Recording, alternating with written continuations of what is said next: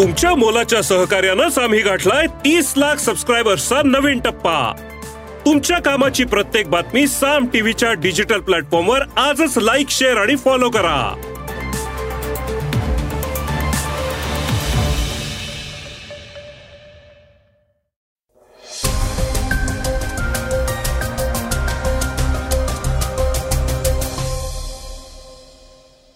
नमस्कार मी गौरी कुबेर.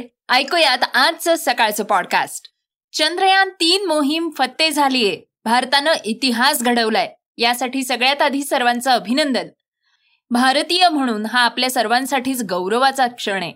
आणि आजच्या पॉडकास्टची सुरुवातही करूयात चंद्रयानाच्याच या बातमीनं. त्याचबरोबर नवीन शैक्षणिक धोरणातल्या तरतुदी आणि कांद्यांचे बाजार समित्यांचे लिलाव पूर्ववत होण्याच्या बातम्याही ऐकणार आहोत. वेगवान घडामोडींना आपण ऐकणार आहोत कृषी सेवक भरती उत्तर प्रदेश पोलीस महासंचालकांचा अजब दावा माजी क्रिकेटरच्या मृत्यूची अफवा आणि जवान प्रदर्शनास सज्ज याविषयी. तर श्रोत्यांनो चर्चेतली बातमी आहे ब्रिक्स परिषदेची. भारतानं घडवला इतिहास चंद्रयान तीन मोहीम फत्ते. भारताची चांद्र मोहीम अखेर यशस्वी झालीय. चंद्रयान तीन न इतिहास घडवलाय. यासह चंद्राच्या दक्षिण ध्रुवावर उतरणारा भारत हा पहिलाच देश ठरलाय. इस्रोचे शास्त्रज्ञ तंत्रज्ञ आणि कर्मचारी या सगळ्यांच्या मेहनतीनं हे यश मिळालंय. काल संध्याकाळी साडेपाच नंतर भारतातल्या जवळपास प्रत्येक घरातल्या टीव्ही मोबाईल सगळीकडे केवळ इस्रो आणि चांद्रयानाची चर्चा होती. केवळ भारतच नाही तर जगभरातनं नासापासनं ते ब्रिक्स परिषदेपर्यंत सगळ्यांचं लक्ष या मोहिमेवर लागून राहिलं होतं. चंद्रयान तीन चंद्रावर सॉफ्ट लँडिंग करण्यात यशस्वी झालं आणि सगळ्यांनीच एक जल्लोष केला. भारताच्या या अव्वल कामगिरीचं पंतप्रधान नरेंद्र मोदींनी कौतुक केलं. तमाम भारतीयांसाठी हा अभिमानाचा क्षण ठरलाय. इस्रोच्या शास्त्रज्ञांवर कौतुकाचा वर्षाव होतोय. संध्याकाळी पाच वाजून चौतीस मिनिटांनी ही प्रक्रिया सुरू झाली. लँडर मॉड्यूलच्या सर्व चाचण्या यशस्वीपणे पार पडल्या. पाच वाजून चौवेचाळीस मिनिटानं इस्रोच्या मिशन कंट्रोलनं लँडर मॉड्यूलला पॉवर डिसेंटची कमांड दिली. त्यानंतर लँडर मॉड्यूलनं चंद्राच्या पृष्ठभागावर उतरण्यासाठी प्रक्रिया सुरू केली. पुढे चार टप्प्यांमध्ये ही प्रक्रिया पार पाडण्यात आली. यातला पहिला टप्पा हा रफ ब्रेकिंग फेजचा होता. पाच वाजून छप्पन्न मिनिटांनी लँडर मॉड्यूलची रफ ब्रेकिंग फेज यशस्वीपणे पूर्ण झाली. त्यानंतर अल्टिट्यूड होल्डिंग फेज सुरू करण्यात आली. यामध्ये विक्रम लँडर हे चंद्रापासनं सात पूर्णांक चार किलोमीटर उंचीवरनं आणखी खाली नेऊन सहा पूर्णांक आठ किलोमीटरच्या उंचीवर नेण्यात आलं. हा टप्पा केवळ दहा सेकंदांचा होता. ही फेजही यशस्वी झाल्यानंतर पाच वाजून सत्तावन्न मिनिटांनी ब्रेकिंग फेजला सुरुवात झाली. ती यशस्वी झाल्यानंतर सर्वात शेवटी व्हर्टिकल डिसेंट फेज बाकी होती. अखेर तो क्षण आला आणि सहा वाजून तीन मिनिटांनी चांद्रयान तीन मधलं लँडर मॉड्यूल यशस्वीपणे चंद्राच्या पृष्ठभागावर उतरलं. पंतप्रधान मोदींनी आपल्या भाषणात अखंड भारतासाठी हा महत्त्वाचा क्षण असल्याचं सांगितलं आणि हा क्षण भारतासाठी नवचेतना देणारा ठरेल असं म्हटलं. इस्रोसह सर्व भारतीयांचं अभिनंदन पंतप्रधानांनी केलं. इस्रोचे प्रमुख एस सोमनाथ यांनीही या मोहिमेत सहभागी असलेल्या सर्वांचं अभिनंदन केलंय. दोन हजार चोवीस पासनं नवीन शैक्षणिक धोरण वर्षात दोन वेळा बोर्डाच्या परीक्षा. शिक्षण मंत्रालय दोन हजार चोवीस पासनं अभ्यासक्रमात मोठे बदल करणार. आहे नवीन शैक्षणिक धोरणानुसार एन ई पी म्हणजेच नवीन अभ्यासक्रमाची ब्लू प्रिंट तयार करण्यात आल्याची माहिती शिक्षण मंत्रालयानं दिली आहे. आता दोन हजार चोवीसच्या शैक्षणिक सत्रासाठी पाठ्यपुस्तकं तयार केली जाणार आहेत. शिक्षण मंत्रालयानं म्हटलंय की नवीन अभ्यासक्रमाच्या आराखड्यानुसार इयत्ता अकरावी आणि बारावीच्या विद्यार्थ्यांना दोन भाषांचा अभ्यास करावा लागेल. त्यातली एक भाषा भारतीय असणं अनिवार्य आहे. शिक्षण मंत्रालयाच्या म्हणण्यानुसार नवीन अभ्यासक्रमाच्या आराखड्यानुसार बोर्डाच्या परीक्षा वर्षातनं दोनदा घेतल्या जातील आणि ज्या विद्यार्थ्यांना सर्वाधिक गुण असतील ते कायम ठेवण्याची परवानगी दिली जाईल. शिक्षण मंत्रालयाच्या या नवीन अभ्यासक्रमाच्या आराखड्या अंतर्गत बोर्ड परीक्षेसाठीच्या अनेक महिन्यांचं कोचिंग आणि घोकंपटी करत असलेल्या अभ्यास करण्याच्या क्षमतेऐवजी विद्यार्थ्यांच्या आकलन आणि प्रावीण्याचं मूल्यांकन केलं जाणार आहे. मंत्रालयानं दिलेल्या माहितीनुसार नवीन अभ्यासक्रमाच्या आराखड्यानुसार इयत्ता अकरावी आणि बारावी मधल्या विषयांची निवड स्ट्रीम पुरती मर्यादित राहणार नाही. विद्यार्थ्यांना त्यांचा आवडीचा विषय निवडण्याचं स्वातंत्र्य मिळेल. तसंच वर्ग खोल्यांमध्ये पाठ्यपुस्तकातले अभ्यासक्रम संपवण्याची प्रथा यामुळे संपुष्टात येईल. शिवाय पाठ्यपुस्तकांच्या किमती देखील खाली येतील. कांद्यावर लवकरच तोडगा निघणार आजपासून बाजार समित्यांचे लिलाव पूर्ववत. निर्यातीसाठी निघालेला तसंच बंदर आणि बांगलादेश सीमेवर अडकलेला हजारो टन कांदा. निर्यात शुल्काविना मार्गस्थ करण्यासाठी तोडगा काढण्याचं आश्वासन मिळाल्यामुळे कांदा व्यापारी संघटनेनं गुरुवारपासनं जिल्ह्यातल्या बाजार समित्यांमध्ये लिलावात सहभागी होण्याचं जाहीर केलंय. निर्यात शुल्काच्या आकारणीमुळे व्यापाऱ्यांनी लिलाव बंद केले होते. परिणामी सलग तीन दिवसात दोन ते सव्वा दोन लाख क्विंटल कांद्याचे व्यवहार होऊ शकले नाहीत. सरकारनं नाफेड मार्फत खरेदी सुरू करत व्यापाऱ्यांना शह देण्याचा प्रयत्न केला.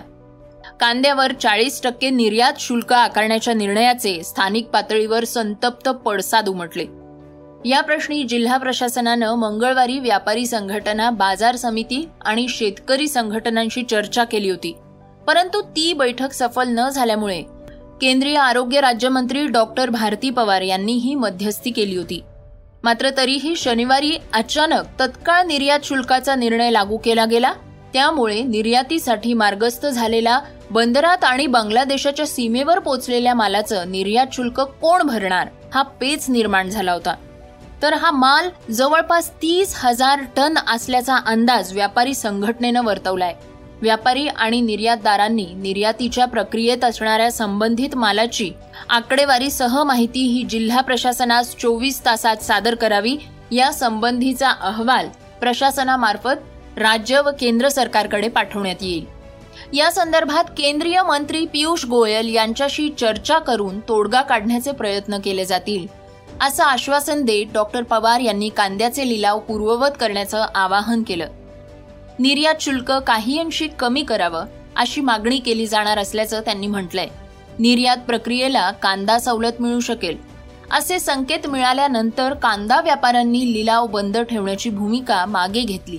गुरुवारपासनं म्हणजेच आजपासनं जिल्ह्यातल्या सर्व बाजार समित्यांमध्ये कांदा व्यापारी लिलावात सहभागी होतील असं व्यापारी संघटनेचे अध्यक्ष खंडू देवरे यांनी जाहीर केलंय.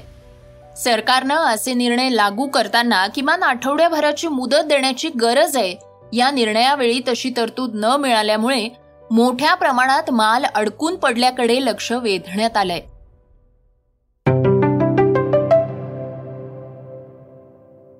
श्रोत्यांनो आता ऐकूयात काही वेगवान घडामोडी.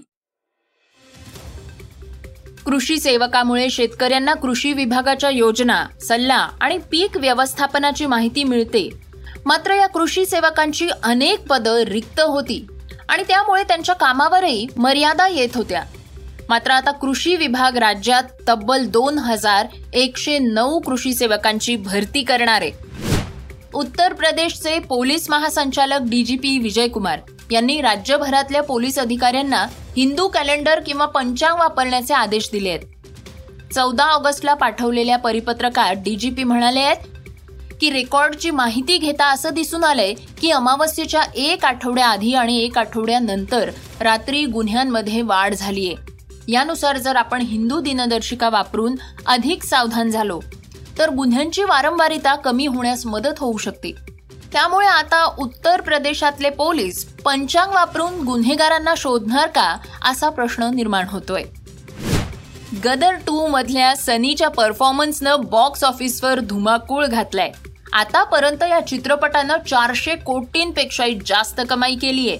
गदर टू प्रमाणेच देशभक्तीचा डोस देणारा जवान हाही आता पुढच्या महिन्यात येतोय.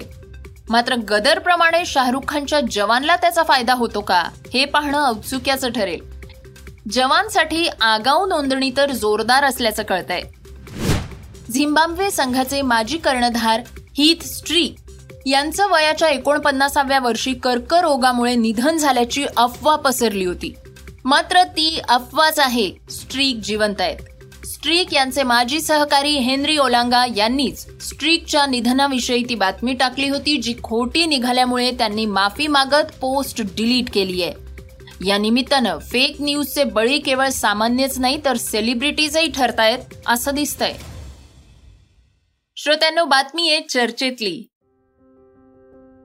पंतप्रधान मोदी हे सध्या ब्रिक्स परिषदेसाठी दक्षिण आफ्रिकेच्या दौऱ्यावर आहेत.